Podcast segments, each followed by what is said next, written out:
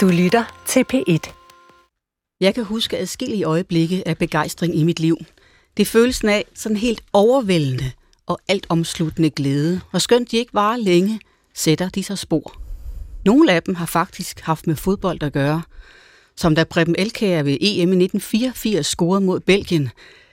Jeg er bare usikker på, om evnen til at begejstres på den måde kan bestå med alderen, eller om den mere og mere enten bare helt forsvinder, eller bliver erstattet af en anden form for glæde. Mit navn er Sorine Godfredsen, og jeg lytter til Sorine og Kærligheden, hvor jeg prøver at finde ud af, hvordan vi kan fastholde kærligheden til livet, og ikke mindst evnen til at være så fuldgyldigt til stede som muligt. Ikke mindst i kraft af min tro på Gud, som skaber magten bag alt, er det min overbevisning, at vi har til opgave at blive ved med at prøve at elske livet, for det er blevet givet til os med intention. Og i dag skal vi tale om begrebet begejstring. Det skal jeg sammen med dig, Asger Hedegaard Bøje. Du er journalist på Weekendavisen. Du har skrevet den bog, der hedder Om fodbold, og du er bare generelt begejstret for fodbold. Det må man sige. Vi er i gang med de afgørende kampe ved VM i Katar, og derfor synes vi, at det er passende i dag at se nærmere på begejstring. For begejstringen kommer jo virkelig til udtryk øh, i forbindelse med sport og bestemt også med fodbold for rigtig mange mennesker i verden. Og for at slå tonen an, så vil jeg godt indlede med at bede dig om, Asger, at beskrive, hvordan du har det, når dit yndlingsfodboldhold scorer. Ja, øh, jeg øh, er født og opvokset i Aarhus, og har aldrig været bosat uden for Aarhus Kommune. Øh, men når det er sagt, så, øh, så forholder det sig så mærkeligt, at jeg faktisk holder med en lille midt-engelsk, øh, nordengelsk klub, Blackburn Rovers, som jeg startede med at holde med, da jeg var en 8-9 år gammel. Og det er jo sådan med, med sådan nogle øh, fanforhold, at så var de ved resten af livet. Øh, så, så, så jeg vil sige det på den måde, at mit forhold på en gang er meget tæt øh, med, med, med klubben, og, og på en anden måde meget distanceret, fordi jeg jo bor de her mange hundrede kilometer væk fra, hvor, øh, hvor øh, klubben har hjemme. Og når Blackburn Rovers scorer, hvordan reagerer du så? Jamen så, øh, så jeg, jeg, jeg, jeg tror, det er en, det er sådan en dobbelt følelse. På en måde øh, en, en følelse af noget meget nært. Noget, der ligesom øh, rører mig helt ind i kroppen, øh, rent fysisk. At jeg ligesom kan mærke den der overstrømmende varme følelse i kroppen. Og på den anden side øh, er det også et eller andet, der er meget større end mig selv, og end den kropslige følelse. Sådan tror jeg, jeg vil sige det. Og sådan tror jeg, mange øh, vil have det, men, men, men det er jo en, en form for efterrationalisering, eller en intellektualisering, kunne man sige, jeg laver her, fordi, fordi følelsen er jo enormt øh, ja, kropslig og følelsesborget.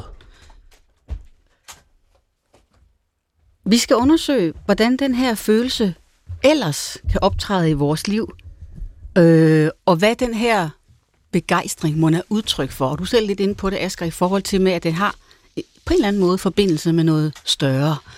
Og inden vi kommer helt ind i det, så skal jeg som altid øh, her i programmets indledning fremsætte et postulat, som vi kan tage udgangspunkt i, og måske senere se lidt anderledes på. Er du klar til at høre postulatet? Ja. Det allermest begejstrede øjeblik rummer et så markant præg af enfoldighed, at det for mange med tiden bliver sværere og sværere at underlægge sig. Ja. Hvad mener du om det? Det tror jeg godt, der kan være noget om, siger jeg tøvende, fordi jeg ved, at vi skal måske revurdere den øh, opfattelse senere. Men, øh, men det tror jeg godt, der kan være noget om. Øh, det, altså begejstring og glæde er jo forbundet med et, øh, børnelivet, øh, eller et barns perspektiv på verden. Og det er jo også et perspektiv, som, øh, som er meget rent, eller vi kunne også sige, som ikke er blevet øh, påvirket så meget endnu. Øh, også af de øh, øh, frygtelige ting og sager, som sker rundt omkring i verden, øh, og i vores, øh, og som alle uværligt vil opleve i løbet af et livsforløb, altså noget, øh, noget tragisk, øh, noget negativt, øh, men, men barnet har selvfølgelig den her, den her umiddelbare glæde, så, så det, virker, det virker meget rigtigt, synes jeg. Nu siger du umiddelbar, mm. og det er et godt ord, og det kommer vi også til at vende tilbage til, for det har nemlig at gøre med, hvordan man opfatter sit eget umiddelbare jeg. Mm. Og det er øh, for de fleste mennesker i hvert fald, afhængigt af, om man er i barnestadiet, eller om man er ved at blive voksen. Det kommer vi lidt tilbage til. Du har allerede fortalt, at du er stor fan af Blackburn Rovers. Og øh, jeg vil godt bede dig om at tage os med tilbage til den engelske pokalfinale i 2002, hvor holdet mødte Tottenham i Cardiff i Wales. Du var ikke så gammel dengang. kan du ikke fortælle, hvor gammel du var, og hvem du så kampen sammen med? Jo, altså jeg var, øh, jeg var 19 år gammel. Øh, så helt lille var jeg alligevel ikke. Men det var første gang, at jeg øh, så øh, min fodboldklub, øh, øh, min favoritklub live. Øh, og det hænger jo selvfølgelig sammen med den afstand, øh, og, og det koster mange penge at komme derop. Det er væsentligt dyrere at komme op i det nordvestlige England, end at komme til for eksempel London. Men jeg var så så heldig at få en, i min 18-års fødselsdagsgave, fik jeg af mine forældre en, en, øh, en tur, en, øh, en ikke øh, nærmere planlagt tur øh, til England for at se Blackburn Rovers. Og så ville skæbnen så, at de kvalificerede sig til den her pokalfinale, som godt nok ikke er, var FA Cup-finalen. Det var sådan den lille pokalturnering i England, men den, det, det, det tog jeg øh, gladeligt med. Øh, og så tog jeg derover med min far i, det må have været februar 2002, øh, hvor vi, øh, øh, og den skulle spilles, øh, normalt skal sådan en kamp jo spilles på Wembley i London, ikke det store nationalstadion, men det var under ombygning på det tidspunkt, så, så vi skulle i stedet en tur til Cardiff, øh, hvor, vi havde, hvor vi indlogerede os på en lokal kro. Var det første gang, du har rejst alene med din far? Øh, nej, det har jeg gjort øh, tidligere også. Øh, min far var, øh, eller er, øh, lever stadig, men, men var dengang øh, øh, skuespiller, instruktør, øh, teatermand, så jeg rejste øh, noget rundt med ham i Europa, øh, da jeg var endnu mindre. Øh, så vi har gjort det sammen, og hvor fodbolden i øvrigt også altid har spillet en rolle. Men det gjorde den øh, virkelig også på den her tur, fordi øh, min far er også øh, interesseret i øh, fodbold, øh, og, øh, og, og vi tog derover sammen, og han har ikke noget forhold til, til den her klub, ikke andet end, kan man sige, igennem mig, og det er jo også øh, interessant i, i sig selv. Øh, men, men vi tog derover til, til Cardiff, og var der, så vidt jeg husker, et, et halvandet døgns tid før kamp, kampen øh, skulle spilles, og, og, og døgns tid efter, så vi havde ligesom en to-tre dage der i en by, vi ikke havde været i før, og en by, som jo ikke er, er, er særlig stor. Det er en by på størrelse med Aarhus, øh, men som lige den weekend var øh, fuldstændig omdannet til en fodboldfestival selvfølgelig. Sker der noget mellem far og søn, når man tager på sådan en fodboldtur, som adskiller sig fra andre rejser sammen? Ja, det synes jeg, der gør. Øhm og hvad er det, der sker? Det er svært at sige, men, men man kommer tæt på hinanden, øh, øh, men jeg har lyst til at sige på den der øh, drenge-mandeagtige måde, hvor man helst skal have noget at spille ind imellem, imellem hinanden stadigvæk, det vil sige fodbolden i det her tilfælde. Øh, så det er jo ikke, fordi vi sad øh, øh, på kronen i Cardiff og talte om, om livet og de store følelser, øh, men et eller andet sted lå det jo, øh, øh, hvad skal vi sige, øh, implicit i den oplevelse, vi fik på det her store fodboldstadion sammen.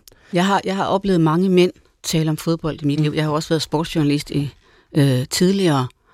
Og er der, når mænd taler om fodbold sammen, og ikke mindst far og søn, taler de så i virkeligheden om noget andet? De taler om alt muligt andet. Hvad er det andet, de så taler om? De taler om... Øh, store følelser, øh, og øh, øh, øh, følelsen af tab, følelsen af nederlag, følelsen af, af succes, følelsen af, af glæde, fiasko osv. Øh, og, øh, og det er selvfølgelig øh, bundet op på de her øh, marionetdukker, kunne vi sige, som løber rundt ude på fodboldbanen, men det handler jo om, om meget mere end det. Øh, og det tror jeg egentlig, at, at de fleste vil, vil, vil, kunne, øh, vil kunne se sig selv i, men, men det er jo ikke noget, vi siger højt. Vi taler helst om, med, med, vi holder øh, helst fokus på, på fodbolden. Hvordan gik den kamp? Den gik godt. Øh, Blackburn vandt kampen øh, 2-1 og øh, scorede øh, det sidste mål øh, blev scoret øh, 10 minutter før tid, så det var sådan ligesom bygget op fuldstændig som det skulle være. Øh, en masse øh, nervøsitet og ængstelse og så den store forløsning. Øh, vi stod nede øh, højt og oppe over det ene mål, øh, det mål hvor øh, målet blev scoret, øh, og det husker jeg meget tydeligt den der øh, fornemmelse af øh, ja, glæde, begejstring, eufori, men også øh, det der meget kropslige med, at man ligesom øh, springer op, øh, kaster sig i armen på ikke bare hinanden, men også på øh, alle mulige andre tilfældige øh, mænd og kvinder, der stod omkring en, som jo øh, også sympatiserede med det her fodboldhold. Kastede du dig i armene på din far der? Ja, det gjorde jeg. Ja, det gjorde jeg. Øh, og det øh, kan jeg næsten se på dit ansigtsudtryk, at, at, det er jo, øh, at det er jo, og det har du helt ret, hvis jeg tolker det rigtigt, at det er jo ikke noget, man gør så tit. Det er jo ikke så tit, sønnen springer op i farens arme. Øh, men men, øh, men det, det kan, man, det kan man gøre her. Øh, jeg har faktisk selv haft en oplevelse for, for få år siden. Øh, en lignende oplevelse, hvor jeg var faren, og, og hvor min øh, ældste søn, som nu er 13, og på det tidspunkt var 8 år gammel, og jeg tog med ham øh, på en fodboldrejse, eller han tog med mig, eller vi tog sammen på en fodboldrejse til Estland af alle steder, fordi hans favorithold, Atletico Madrid, som bliver endnu mere eksotisk. Så de spillede en, en, en kamp derovre, en, en, en form for opvisningskamp mod Real Madrid, og vandt den kamp.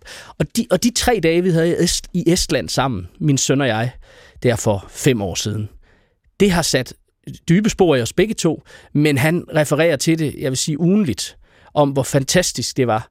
Og vi gjorde ikke meget andet end at, øh, end at flyve til Estland og, og, og bo på et, et lille hotel og se den her fodboldkamp, som varede halvanden time.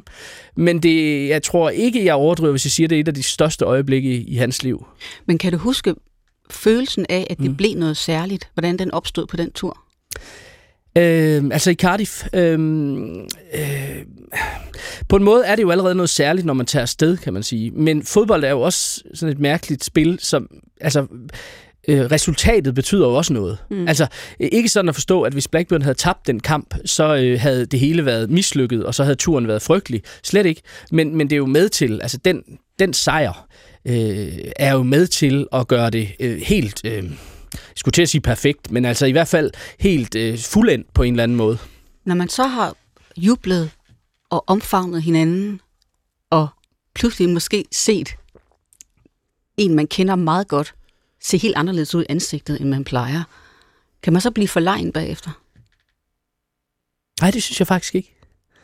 Øh, det synes jeg faktisk ikke. Jeg, jeg, jeg synes, det giver sådan en inderlighed og sådan en... Øh, ja, en, en, det er en form for kærlighedserklæring. Altså, det er det jo. Og det, og, det, øh, og det er jo ikke så tit, at vi får lov, eller giver os selv lov, at give de kærlighedserklæringer øh, til vores børn eller til vores forældre. Det er typisk sådan noget, vi siger, at, at når vi har en, en, en gammel forældre eller bedsteforældre, der ligger på dødslejet, ikke, så, så fortæller man vedkommende, hvor meget man egentlig synes om, om ham eller hende, eller omvendt øh, fra den, den gamle til, den, til barnet.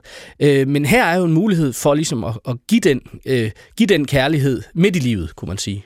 Men er det fordi øjeblikket er så intenst, at man ikke rigtig tænker på, hvad der kommer bagefter. Ja, det tror jeg. Øh, det er intenst, og så, og så også sådan irreversibelt på en eller anden måde. Altså, der er ligesom et før og et efter, øh, og det er jo ikke et før og et efter, at Blackburn Rovers har vundet en fodboldkamp eller et trofæ, men det er et før og et efter den her...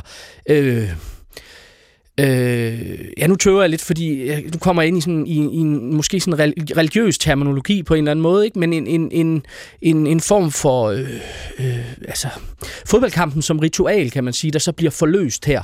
Øh, og det, det synes jeg er sindssygt interessant. Hvad er det for et religiøst ord, du, du leder efter? Øh, ja, der er du nok bedre end jeg er til at finde det. Men, men, men altså en, en... Er det salighed? Det kunne det godt være. Altså som, øh, som altså følelsen af netop øh, en ro øh, og en øh, ja, det, det tror jeg det tror jeg faktisk rammer det meget godt. Jeg tror der er en begivenhed her i landet som har gjort at en del kan genkende den der følelse. For i 1992 der vandt Danmark EM i fodbold. Og det oplevede du også. Du er en del yngre end jeg er, så du var også en ung mand, da det øh, fandt sted. Øhm, og der ved jeg, at du også, øh, ja, du er en meget ung mand, du er sikkert 10 år gammel, mm. og jeg ved, at du også oplevede dine forældre i den forbindelse. Kan mm. du beskrive, hvordan du oplevede den her øh, finale mod Tyskland, den der i juni?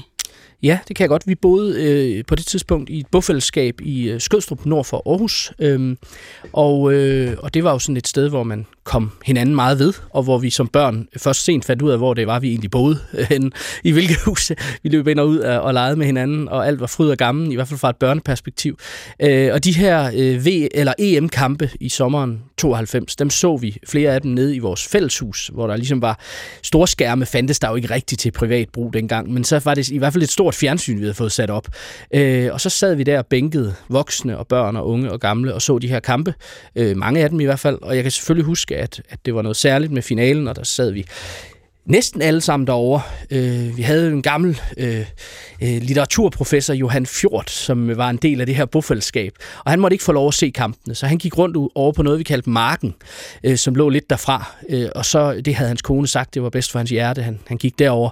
Øh, og så kunne vi børn så under finalen løbe over og fortælle Johan, at nu havde John Faxe scoret til 1-0, og nu havde Kim Vilfort scoret til 2-0. Øh, men den kamp, den så jeg jo dernede sammen med mine forældre, øh, og... Øh, Øh, og mine søskende var for unge til at, at være med der, øh, som jeg husker det. Og en masse andre børn og voksne. Øh, og det, jeg husker mest, er egentlig ikke fodboldkampen. Det, jeg husker mest, er det øh, vanvittige scenarie, der udspillede sig bagefter, hvor alle de her øh, voksne mænd fra bofællesskabet, de kastede sig ikke bare i armene på hinanden, men også, de løb ud, kan jeg huske, i sådan en, det lignede nærmest noget, der sådan var scenograferet eller aftalt på forhånd, men det var det vel ikke.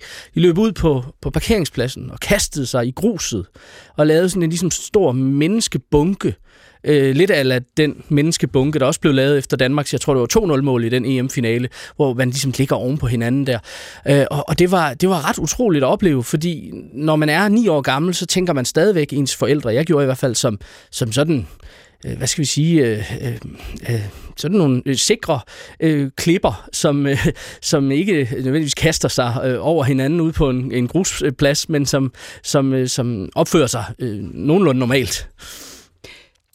Og det der med at se ens forældre være så løsløbende og ude af kontrol, kan jo være lige så skræmmende, som det kan være glædeligt. Ja. Hvad var det for dig der?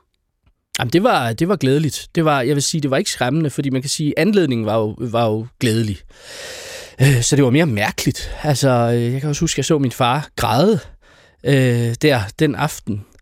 Øh, det havde jeg heller ikke lige oplevet før. Så jeg tænkte, at det her, det må være ret stort. Du så ham simpelthen græde af glæde? Ja, altså øh, ikke sådan som pisket, men jeg så, jeg, jeg er helt sikker på, at jeg så en tårer.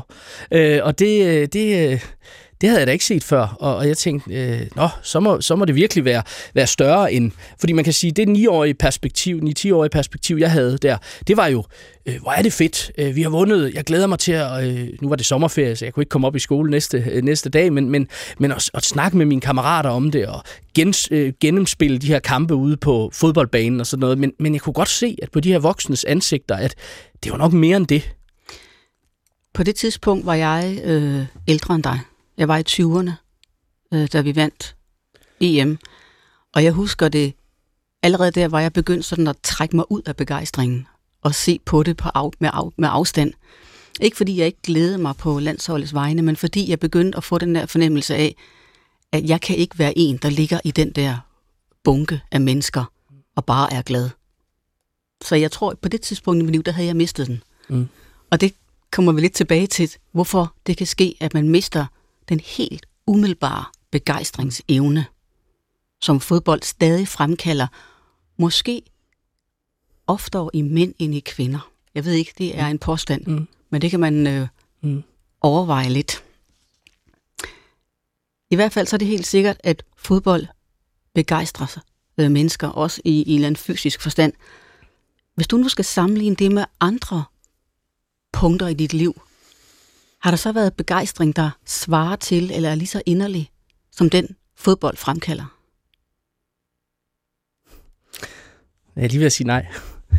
Øh, det, det, det, det gode øh, svar her vil jo være mine tre børns fødsler. Øh, men det er, også, det, er, det er også noget andet. Det er, det er glæde og, og, og en lykkefølelse, men også meget andet end det. Også en følelse af ansvar. Og en følelse af virkelig være på dybt vand, øh, være kastet ud på dybt vand. Øh, og det, det er egentlig ikke det, jeg forbinder med, med den her glædefølelse, vi taler om nu, glædesfølelse. Så, så selvfølgelig har der været, har der været øjeblikke øh, fuld, fuld af glæde, øh, men, øh, men, men der er ikke meget, der, der måler sig med, med, med den her fodboldglæde. Jeg har ikke selv børn, men når man bliver far eller mor, mm. er det så er glæden så ikke fysisk på samme måde, som hvis man øh, ser fodbold? Jo, det vil jeg sige, den er øh, dagen efter, eller to dage efter. Øh, jeg kan huske med, med min, øh, ja, det har været med, med alle mine tre børn, men, men måske især med, med, med den første, øh, Vilma, som er født i 2006, øh, hvor jeg blev ung far, og min, min daværende kone blev ung mor. Øh, vi var 24 år gamle og anede ikke, hvad vi gik ind til, tror jeg godt, man kan sige. Vi var de første i vennekredsen, vi var de første overhovedet, vi kendte, der fik børn øh, på det tidspunkt. Øh, så der kan man sige, at selve fødslen, selve de første minutter og timer efter, er jo et, en form for kaos i, i ens hoved, og man er glad, og man er bange, og man er ked af det, og man er lykkelig, og det hele på en gang. Men så vil jeg sige, når det lige lægger sig, og man nu, vi, vi var, det var dengang, at det danske hospitalsystem stadigvæk kunne, at man stadigvæk kunne ligge der i, i en 4-5 dage, hvis man var født første, første gang. Så vi var der de her dage, og der vil jeg sige, når man sådan gik hen og hentede den der øh, madbakke øh, øh, til, min, til min kone, der et par dage efter øh, hen i, i, i køen der med de, de andre fædre, øh, på hospitalet, så kunne, man, så kunne jeg godt øh, der, der havde jeg den der følelse, også fysisk. Altså en, en følelse af, af øh, både det, jeg talte om før med det irreversible. Okay, ingenting bliver, bliver det samme igen, men også en, en sådan dyb følelse af, af glæde og af lykke. Nogle gange, hvis man oplever noget, man ved i princippet er meget stort, så kan man godt næsten blive lidt flov over, at man ikke er begejstret nok. Havde du det sådan, da du var blevet far første gang, at du ikke kunne fremkalde det på samme måde, mm-hmm. som hvis hvis dit yndlingshold har scoret? Jeg ved ikke, om jeg var flov, men, men jeg ved godt, hvor du vil hen i forhold til, at vi har alle sammen set øh, de her øh, amerikanske film, hvor, hvor alt bliver rosenrødt i det øjeblik, barnet ligesom øh, øh, kommer, kommer til verden. Øh, så det, men det er en meget mere blandet følelse. Det er i hvert fald min erfaring med det. Altså, at, at det, det er en, ja, en følelse af alt muligt modstridende. Og, og måske også ja, en følelse af, øh, er det egentlig sådan, det, det skulle være? Skulle det ikke bare være ubetinget fantastisk, det her? Fordi mit barn har jo 10 fingre og 10 hænder, øh, 10, ikke 10 hænder, 10 fingre og 10 øh, tær. Øh, så, øh, så, så, så alt burde jo være godt, og det er det også, men og mændet er selvfølgelig øh, øh, de der øh, mange, mange år, der følger efter med et kolossalt ansvar. Det er jo også derfor, at fodboldøjeblikkets begejstring er nemmere at håndtere, fordi det er fuldstændig frigjort fra ansvar. Det er jo bare at blæse sin glæde ud. Det koster ingenting. Og der kan man måske påstå, at det også bliver lidt letkøbt. Ja, eller det er jo, altså det er i hvert fald, det er, der, det er meget symbolsk på en eller anden måde. Altså det har en enorm stor øh, symbolsk betydning jo. Men det er jo rigtigt, at løsredet set, så kan man jo sige, at den scoring mod Blackburn, eller for Blackburn mod Tottenham for øh, snart 21 år siden, den gjorde, hverken, den gjorde verden hverken bedre eller dårligere. Den, den, øh, altså verden er nogenlunde den samme før og efter det. Øh, så, så, så, så, så det er jo noget andet, der er på spil. Og det, og det er det, jeg synes er, er rigtig interessant også ved, ved fodbold, øh, også som betragter jagttager, det er jo, øh, men også som udøvende, det er, øh, det er jo den her øh, symbolske kamp, øh, som, som foregår, som jo egentlig på en eller anden måde er ubetydelig, og på en måde øh, er meget betydningsfuld, fordi vi tillægger den øh, mm. betydning. Jeg ved, fordi du har fortalt mig det på forhånd, at der er nogle punkter i dit liv, der har været fyldt med begejstring. Mm. Og et af dem har blandt andet været, udover med dine børn, at du hende du er gift med i dag, mm. fortalte dig, at hun var forelsket i dig. Ja. Kan du ikke prøve at beskrive, hvordan den form for begejstring føles? Jo, Øhm, den føles øh, dyb, tror jeg er det første ord, der lige øh, falder mig ind. Øh, og den føles, øh, øh, vil jeg også sige, mere meningsfuld. Også i det, ikke kun som, som refleksion senere, men også i kroppen, i øjeblikket, føles den mere meningsfuld end når Blackburn Rovers scorede et mål. Det vil jeg godt, det vil jeg godt alligevel have lov at sige i det. Hvor, det, hvor, hvor, hvor, hvor sagde hun det til dig hen? Det sagde hun, øh, det sagde hun nede på Aarhus Havn, øh, hvor vi sad øh, og dinglede med fødderne ud over vandet. Øh, og, øh, øh, og jeg havde været igennem en, en skilsmisse og, og, øh, og var et, et, et øh, ja, hvad skal vi sige, et lidt besværligt sted i mit liv øh, på mange måder. Øh, og, øh, og hun kom ligesom som sendt på den måde. Og, øh, og, det, og, og, det, og den der følelse øh, af, at det var gens, øh, gensidigt, var helt, helt fantastisk. Altså, den kan jeg sagtens genka- genkalde mig i dag. Kom det bag på dig? Ja. og det var måske også med til, at det, at det virkede endnu mere overrumplende. Øh, fordi jeg nok gik og tænkte, at det ikke var gengældt. Kan du huske, hvad du sagde? Jeg tror ikke, jeg sagde så meget, og det tror jeg måske var også øh, øh, var svar nok. Men den fysiske begejstring, mm. som er forbundet med fodboldøjeblikket, er den også til stede der? på en anden måde, fordi øh, rammerne er jo anderledes. Altså, det ville se mærkeligt ud, hvis jeg havde rejst mig der, og havde løbet triumferende hen af, af, af havnemålen, øh, kajen, øh, og råbt til hele verden, hvor vidunderligt jeg synes, det var. Det havde jeg da lyst til, men det, det, det gør man jo ikke. Og det er der ikke rigtig nogen, der gør. Men, men, men, øh, men på et fodboldstadion er det jo anderledes. Altså var de her gamle øh, Parken FCK-reklamer, som kørte for, øh, for mange år siden, som, som, som spillede på det her med, øh, hvad man kunne gøre på et fodboldstadion, og hvad man, ikke kunne, øh, hvad man kunne gøre øh, uden for et fodboldstadion. Øh, og det her med, hvis man stod i køen i Netto, og, og pludselig øh, faldt på knæ og jublede alt, hvad man overhovedet havde lært, eller svinede ekspedienten til, øh, øh, så, så ville det være mærkeligt. Men på et fodboldstadion er rammerne, øh, der er rammerne anderledes, og det, og det er jo et af de få steder i den moderne verden, hvor vi øh, giver os selv lov øh, og hinanden lov til at flippe ud. Når man kommer ind i voksenlivet, som du også befandt dig i den dag på Aarhus Havn, hvor hun erklærede dig sin kærlighed, så vil man øh, have en anden kontrol over sig selv, end man har, når man er barn og ung. Kan du mærke som voksen, at, at den anderledes form for beherskelse, den dræber noget begejstring? Ja, det vil, jeg, det vil jeg sige. Øhm, det har hjulpet mig øh, i forhold til øh, ikke bare fodbolden, tror jeg, men, men det at få børn og det at se deres begejstring har på en eller anden måde for mig ikke været en erstatning, men også har tændt et eller andet igen i mig. Og hvis vi, hvis vi snakker fodbold, så øh, min, min, min ældste søn her, øh, som er en 13 år gammel nu, og er meget fodboldinteresseret, og er fodboldinteresseret på, på den måde, man er fodboldinteresseret på, når man er 13 år. Altså man er helt inde i materien, og man hæver sig ikke øh, frygtelig meget op fra den, fra fodbolden, men man, man, man synes bare, det er det fedeste, og man, man har lyst til at spille fodbold øh, tre gange om dagen, og, og se fodbold og tale og drømme og tænke fodbold. Øhm, og og øh, under, under VM øh, i Katar, som jo på alle mulige måder er, er et meget problematisk foretagende, som jeg også professionelt set har, har, øh, har behandlet meget kritisk som, som sportsjournalist, der har jeg jo også siddet og set nogle af de her kampe sammen med ham. Øh, og han er godt klar over ligesom øh, øh, øh alle de her, mange af de her omstændigheder, der er om, om slutrunden, men han nyder jo stadigvæk fodbolden.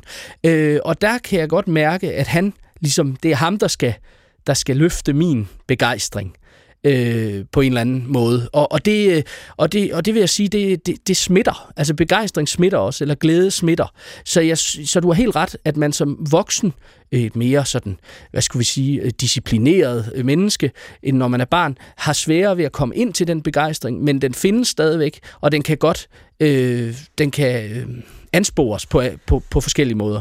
En ting er, at den er svær at komme ind til. Det kan også være, at den rører nogle ting i os på en anden måde, fordi vi som voksne kigger på os selv udefra. Nu skal du prøve at høre et citat fra den bog, øh, roman, der hedder Terningemanden, som er fra 1971, og som er skrevet af Luke Reinhardt. Og den handler om en mand, som beslutter sig for i sin eksistentielle kedsomhed, at han vil slå terninger, der hele tiden skal beslutte, hvad han skal gøre i livet. Og han oplever et øjeblik af begejstring, da han ser den her mission, han nu øh, har bevæget sig ind i. Og så står der sådan her, jeg græd, jeg græd af glæde. Jeg havde vist rejst mig op, og hele verden var lutter lys og var udelukkende mig, og den var god. Jeg stod med armene bredt ud for at omslutte alt, og så blev jeg klar over det frygtelige grin, jeg havde i ansigtet. Og visionen falmede, og, svandt, og jeg, jeg svandt atter ind i mig selv. Det er jo et citat, der beskriver den her dobbelthed, mm. at man både kan blive overmandet af den helt barnlige begejstring, men nu har det voksne menneskes blik på sig selv, mm. og måske kan blive flov eller forlegen over ens umiddelbarhed. Ja. Og det er derfor, jeg gerne vil skrive fat i det ord, som du selv lancerede lidt før, at umiddelbarheden kan være både smuk, men jo også dybest set grusom, mm. fordi den er hæmningsløs. Ja. Og det er jo derfor, at vi kunne sige, at, at øh, hele øh, meget af menneskelivet og meget af opdragelsen, både den opdragelse udefra og den indre opdragelse, kunne man sige, øh, i et menneske, øh, handler om at øh, lægge fernis ovenpå umiddelbarheden. Mm. Altså, det er jo ikke bare noget, vi gør, fordi at, øh, at, at, at for, for at gemme et eller andet øh, frygteligt væk, men det er jo også fordi, det er meget smart, når man skal leve i en verden med andre mennesker, at man øh, har filtre, og at man ikke øh, buser ud med alting hele tiden. Øh, og, og det er jo rigtigt, øh, men, men, men, men alligevel kan man jo sige, at sporten og fodbolden i det her tilfælde peger på et øh, en, en trang eller et behov eller en, en, øh, en lyst til at ville øh, begejstres, at ville være umiddelbar. Men hvis man har det her dobbeltblik på sig selv, mm. så man ved, at det er måske ikke særlig charmerende, mm. at jeg lader min begejstring komme til syne. Ja, så er det svært at være begejstret. Ja, kender du den dobbelthed? For jeg har den altså helt markant selv.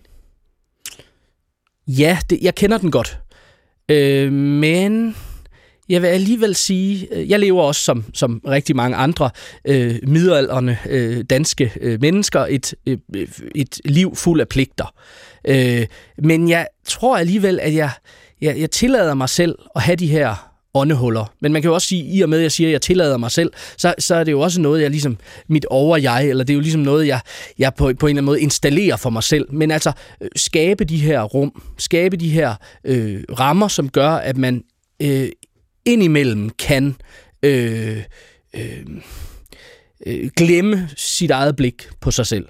Og der er fodboldkampen hvad enten det er at tage med min søn ud og se AGF på Aarhus Stadion, eller det er at se en fodboldkamp i fjernsynet, eller øh, selv at spille fodbold. Nu er mit øh, venstre knæ ikke så, øh, så, så, så, øh, så godt længere, så, så det øh, kan jeg desværre ikke rigtig så meget længere. Men, men den, der, den der oplevelse, den, det, det er for mig at se en, en form for rammesætning for mig selv. Der, der kan jeg få lov at, at gøre noget uden de der, øh, den der politimand på, på nakken. Hvad tror du, der ville ske i dit liv, hvis du ikke havde det underhul? Oha, det ville, det ville slet ikke gå, tror jeg, for mig. Altså, øh, jeg, jeg har virkelig brug for... Øh, øh, jeg har brug for den der kontrast, kunne man sige. Hvad mener du med, at det slet ikke ville gå? øhm, ja, det er et godt spørgsmål.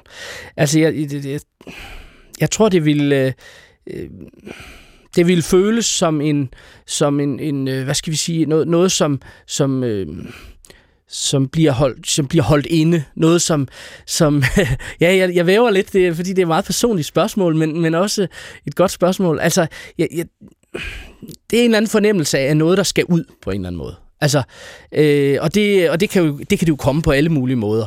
Øh, og, og det kan det komme på uhensigtsmæssige måder også.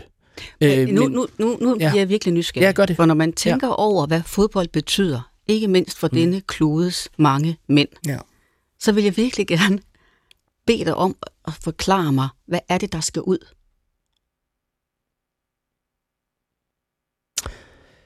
Lysten til at gå i krig, har jeg lyst til at sige. Måske. Ja, så er vi inde ved kernen af noget. Ja. Jeg ved det ikke, men, men, men det er altså der er en grund til, tror jeg, uden at vi skal dele verden op i kvinder og mænd kun, at, at der er rigtig mange øh, øh mænd, som øh, føler sig draget af sport, og måske især fodbold, som er den simpleste af alle sportsgrene. Færrest regler, øh, færrest remedier osv. Øhm, altså, fodbolden er blevet beskrevet som mange ting i tidens løb, blandt andet også som en, en, en ventil. Øh, øh altså en, en måde at komme af med en aggression, en, øh, ja, hvad vi nu skal kalde det, en, en krigsløst. Øh, og det tror jeg da godt, det tror jeg da, der kan være noget om. Altså ikke sådan at forstå, at det den øh, halve milliard mænd, der interesserer sig for fodbold, de vil gå i krig, hvis ikke fodbold fandtes. Men, øh, men, men, men, men der er jo en grund til, at sporten også øh, spejler, øh, også rent sprogligt, øh, øh, øh, krigens, øh, altså krigen, ikke? Mm. Altså, at vi, vi taler om, om forsvar og angreb, vi taler om øh, arsenaler og generaler, og, og generaler, forsvarsgeneraler og, og midtbanestrateger og, og jeg ved ikke hvad, og skarpretter i, i, i front, ikke? Altså, så, så det, det, er jo, det er jo ikke tilfældigt. Øh. Men Asger, når du står på tribunen og virkelig øh, er med i kampen, mm. er du så en, en anden version af dig selv end til daglig? Nej, det synes jeg ikke. Øhm, og jeg synes heller ikke, at jeg er en mere ægte udgave af mig selv. Jeg synes faktisk bare, at jeg er mig selv. Er du en mere aggressiv udgave? Nej, fordi jeg er ikke særlig, jeg er ikke særlig aggressiv i det her. Altså jeg øh, faktisk, og det er jo også meget forskelligt, hvordan man er. Det er jo ikke sådan, at man, man opfører sig på samme måde som, som fodboldfan. Altså jeg, jeg, jeg er ret sådan indadvendt i forhold til det. Altså, øh, så, så, så det er ikke sådan noget, der kommer til udtryk. Det er ikke sådan, altså dramaet, det foregår ligesom bare inde i mig selv. øh, og det ligger der selvfølgelig også en eller anden selvdisciplinering i på en eller anden måde, men, men, men for mig har det aldrig været noget med at råbe og skrige og, og, og slås med andre fans. Eller, altså så, men, men derfor kan dramaet, skal jeg love for, godt være øh, lige så hissigt. Det foregår bare inde i mig selv. Er det et drama, som har en parallel uden for fodboldstadion i dit liv? Øh... Går du rundt med et indre drama i øvrigt? Ja, gør vi ikke alle sammen det? øh, det Hvad handler det drama om?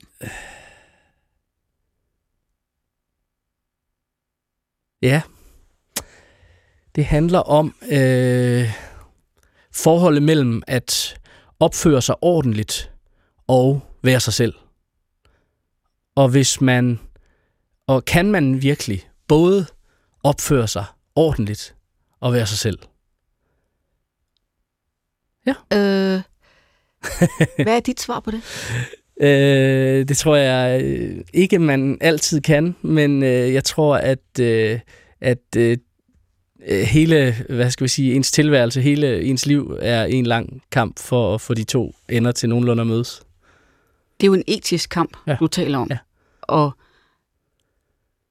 hvis man har et menneskesyn, som jeg har, så vil man sige, nej, man kan ikke opføre sig ordentligt, hvis ja. man blot er sig selv. Mm. Fordi man rummer alt for meget mm. egoisme. Er det også det, du oplever? ja, det tror jeg, øh, det tror jeg er rigtigt. Øhm, ja, egoisme. Øh, og, og det lyder jo ofte negativt, det er det jo også ofte, men, men også, også bare, man kan jo ikke slippe fri fra, fra det perspektiv, man har. Altså, og det er, jo, det er jo en mildere form, kan man sige, end at, end at kalde det ren egoisme, men det er jo også bare det at være, at være et menneske et sted, øh, til et tidspunkt, øh, og det er jo det, vi er. Og, og, og, men derfor kan vi jo stadig godt have øh, ambitioner og lyst og trang og behov til at, til at ville noget mere end det. Øh, men det der misforhold er helt vildt interessant. Det er jo også et, det er jo et misforhold, der kan aflæses på en fodboldbane også. Altså, fodbold, en fodboldkamp er jo en, øh, hvad skal vi sige, en lang forhandling mellem øh, individet og fællesskabet. Øh, og, det, øh, og det synes jeg er enormt interessant. Altså det her med, øh, der skal et kollektiv til at lykkes, øh, men der skal også øh, et enkelt genistreg fra et enkelt menneske til at, at gøre det rigtig interessant. Og nu siger du enkelt genistreg fra et enkelt menneske. Der er jo en genistreg for det VM, der er i gang mm. nu, som du har beskrevet. Ja. Og det er et mål, der er scoret af den brasilianske spiller Richarlison. Mm. Du må sige, hvis jeg udtaler ham forkert.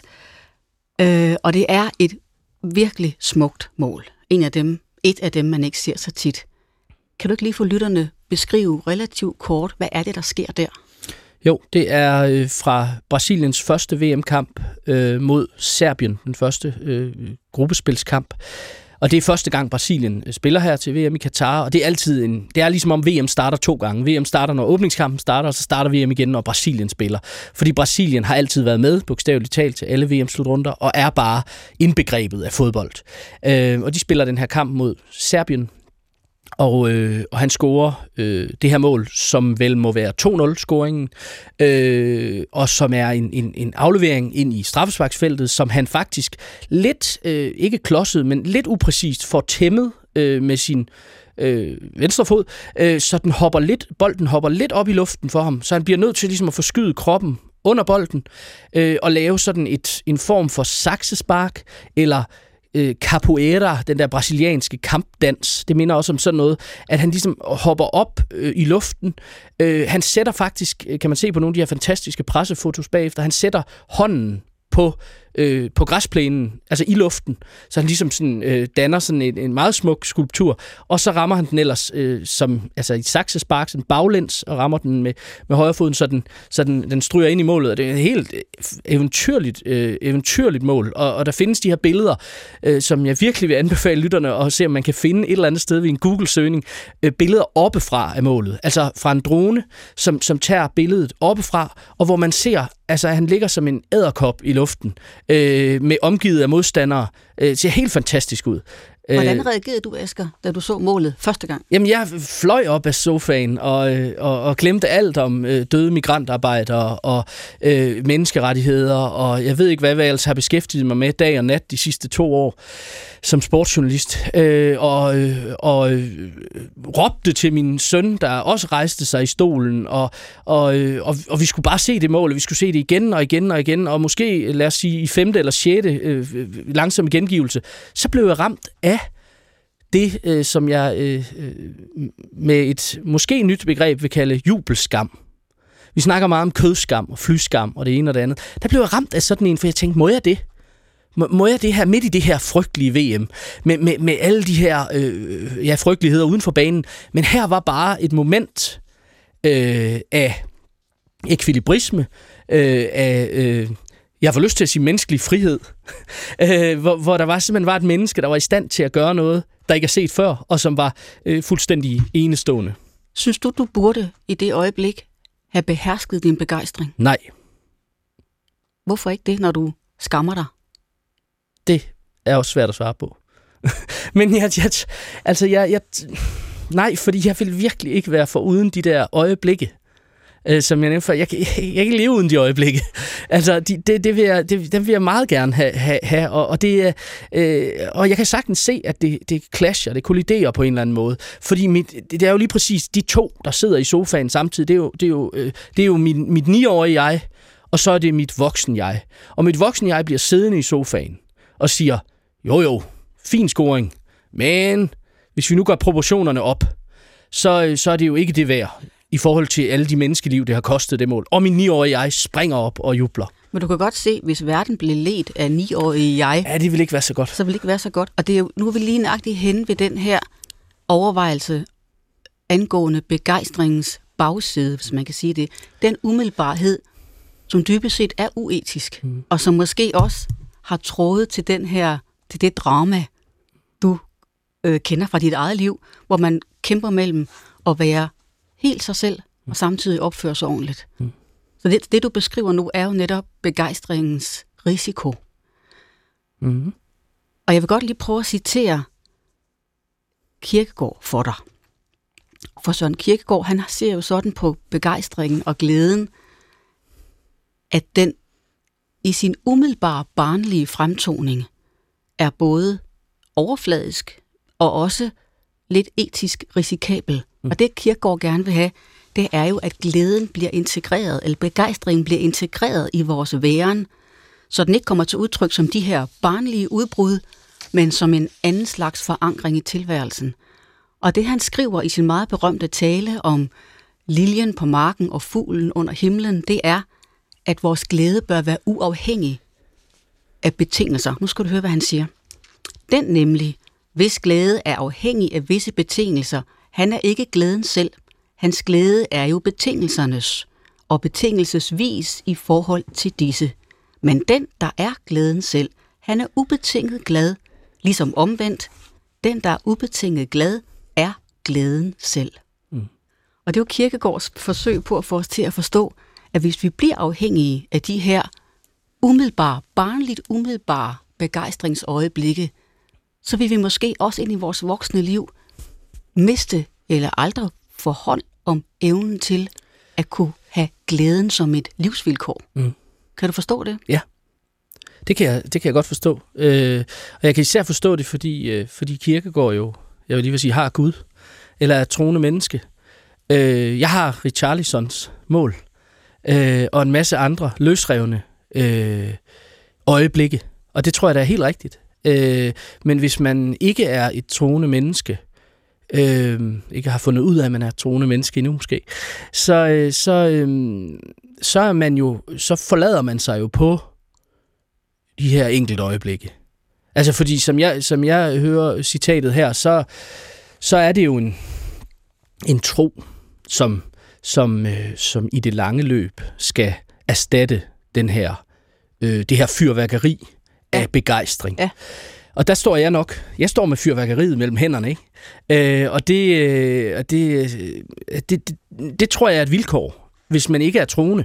Jeg tror, det er et vilkår i et moderne samfund, Øh, at, vi står med de her fragmenter, de her, de her øh, øh, hvad hedder sådan noget, byggeklodser, øh, og, og taber dem hele tiden på gulvet og sådan noget. Og det er enormt frustrerende. Øh, og, og, der kan, og, det, og derfor er jeg, jeg er ofte lidt, øh, hvad hedder sådan noget, øh, øh, jeg, jeg vil ofte ikke sammenligne sport direkte med religion, fordi det synes jeg er, er, er noget pjat, men, men, men sporten kan noget, som kunne minde om en religiøs erfaring. Øh, og, og, men, men, men den er jo ikke religion. Øh, så så det, det men ja, men, men jeg, jeg, jeg, jeg følger Kirkegård her, men, men jeg kan jo så ikke rigtig følge ham alligevel. Men når du så tænker på alle de her øjeblikke af begejstring, mm. Ligger de så i dit sind som en, et dejligt fundament, eller ligger det som sådan nogle skrøbelige minder, som, som er svært at basere et liv på? Det, det synes jeg faktisk, det gør. Jeg synes, det ligger for en form for fundament. Altså ikke, ikke sådan at forstå, at det, at det ligger i stedet for noget andet, men, men jeg synes ikke, at det bare er, nu brugte jeg selv, øh, øh, nu brugte jeg selv øh, øh, øh, ordet fyrværkeri, og man kan jo sige, at fyrværkeri er kendetegnende ved, at det er enormt smukt, og det varer i to sekunder. Og så er himlen mørk igen. Så, så måske er det ikke helt præcist alligevel at betegne det som fyrværkeri, fordi det kan det godt være i det øjeblik, jeg sidder i sofaen. Men det er jo faktisk ting, som jeg om ikke bygger min tilværelse på, så er det alligevel nogle, nogle, nogle, øh, noget, der er med til at forankre mit liv. Altså, øh, jeg tror, det er den, den danske digter Olga Ravn, som, som har skrevet om, om, om fodbold-VM i et digt på et tidspunkt, øh, som, som hun kalder øh, øh noget med, jeg tror, det hedder VM-fodboldtiden.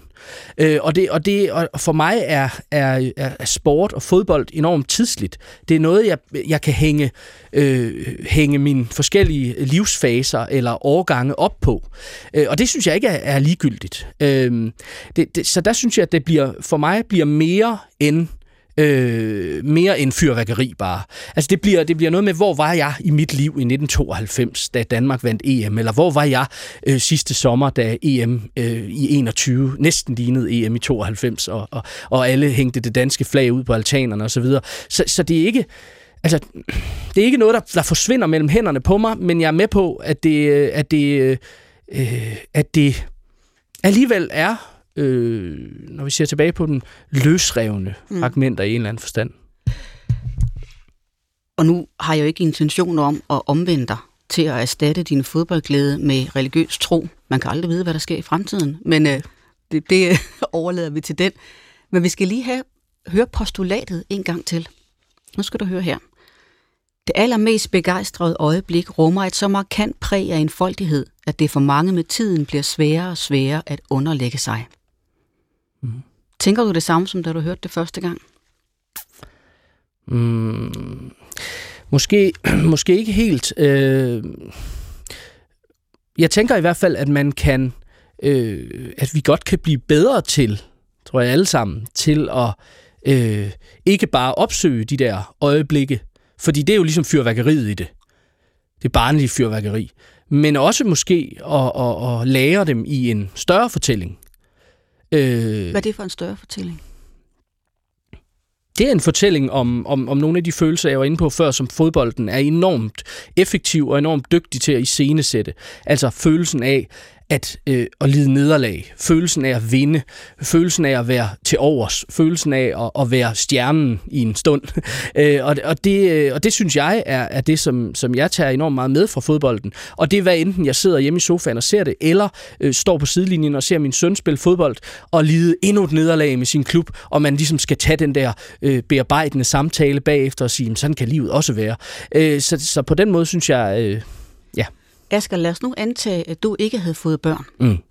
Tror du så, at du ville i løbet af dit voksne liv kunne bevare begejstringen for fodbold?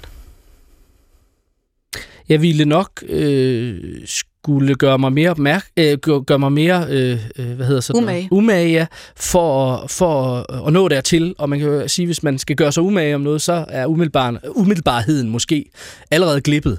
Så det tror jeg vil være, det tror jeg vil være svært, men, men jeg tror godt, det kan lade sig gøre. Jeg er, ikke, jeg er heller ikke en af dem, der vil sige, at jo ældre vi bliver, jo mere kyniske, jo mere beregnende, jo mere kedeligt bliver det hele. Altså, øh, det, vi, kan, vi kan det godt som mennesker. Altså, vi kan godt begejstres, øh, og vi kan godt mærke den her lykkefølelse. Men kender du fornemmelsen af, at fordi man forbinder det med noget, man har fået tæt på som barn, mm. at så er det simpelthen for sorgfuldt at skulle erkende, at det ikke virker mere? Ja, det kan jeg godt følge. Det kan jeg godt følge. Og jeg vil sige, øh, især i forbindelse med mit virke som sportsjournalist, hvor man jo også beskæftiger sig med øh, bagsiden af medaljen, kunne man sige, øh, øh og, og ligesom også det her med at dissekere, øh, dissekere fodboldkampen, øh, er jo også med til at ødelægge det. Altså jeg kan huske en gang, jeg hørte en filminstruktør fortælle om det her med, hvordan han ikke kunne se film længere, fordi han hele tiden bare så på kameraindstillinger og på øh, det ene og det andet øh, tekniske i forbindelse med den her film. Og, og det, er jo, det, er jo, altså, det er jo en fuldkommen dekonstruktion af, af værket eller af fodboldkampen. Mm. Øh, og, det, og det kan jeg godt mærke, at det, øh, øh, det, skal jeg, øh, det skal man passe på med, fordi så affortryller man jo øh, øh, det spil og den sport, som på mange måder er en, synes jeg, genfortryllelse af verden. Som jeg sagde tidligere, så har jeg øh, mistet en stor del af evnen til at blive fortryllet af fodbold.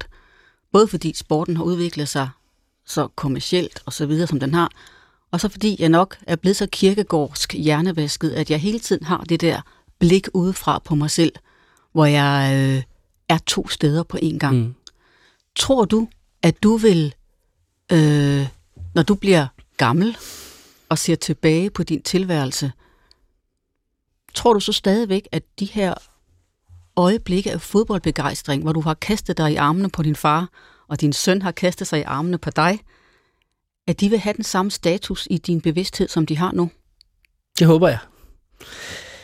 Øhm, men men øh, jeg, jeg har samme opfattelse, som du også giver udtryk for her. Altså det her, også når man følger fodbolden tæt, øh, især altså den udvikling, der ligesom er øh, uden for fodboldbanerne, øh, hvor det ligesom er blevet et spørgsmål om, om øh, des, despoter og, og, og penge, og kun penge, øh, og, og, og den her magt, de her magtkampe, der foregår, som man jo bliver mere og mere opmærksom på. Ikke kun i og med, at man bliver ældre, men også fordi øh, det bliver belyst meget mere, end det er gjort tidligere.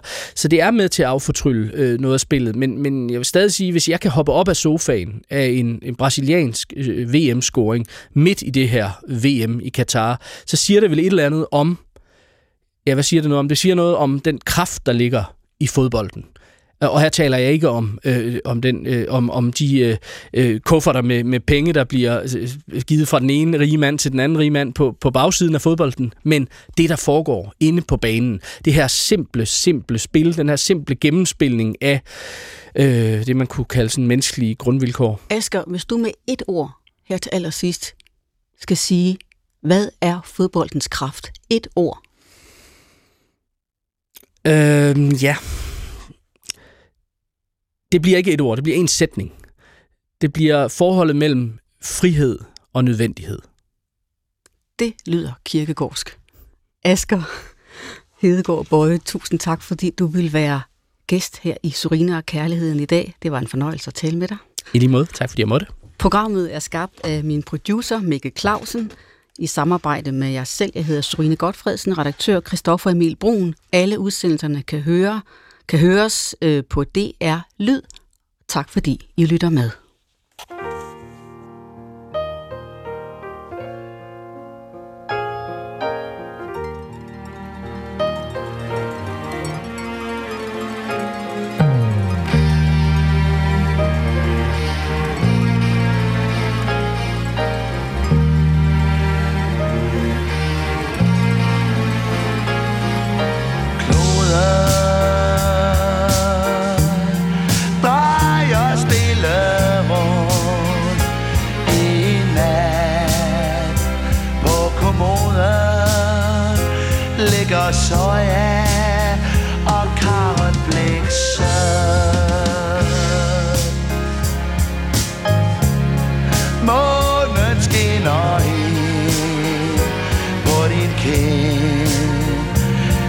strømper Ligger smidt på ryggen af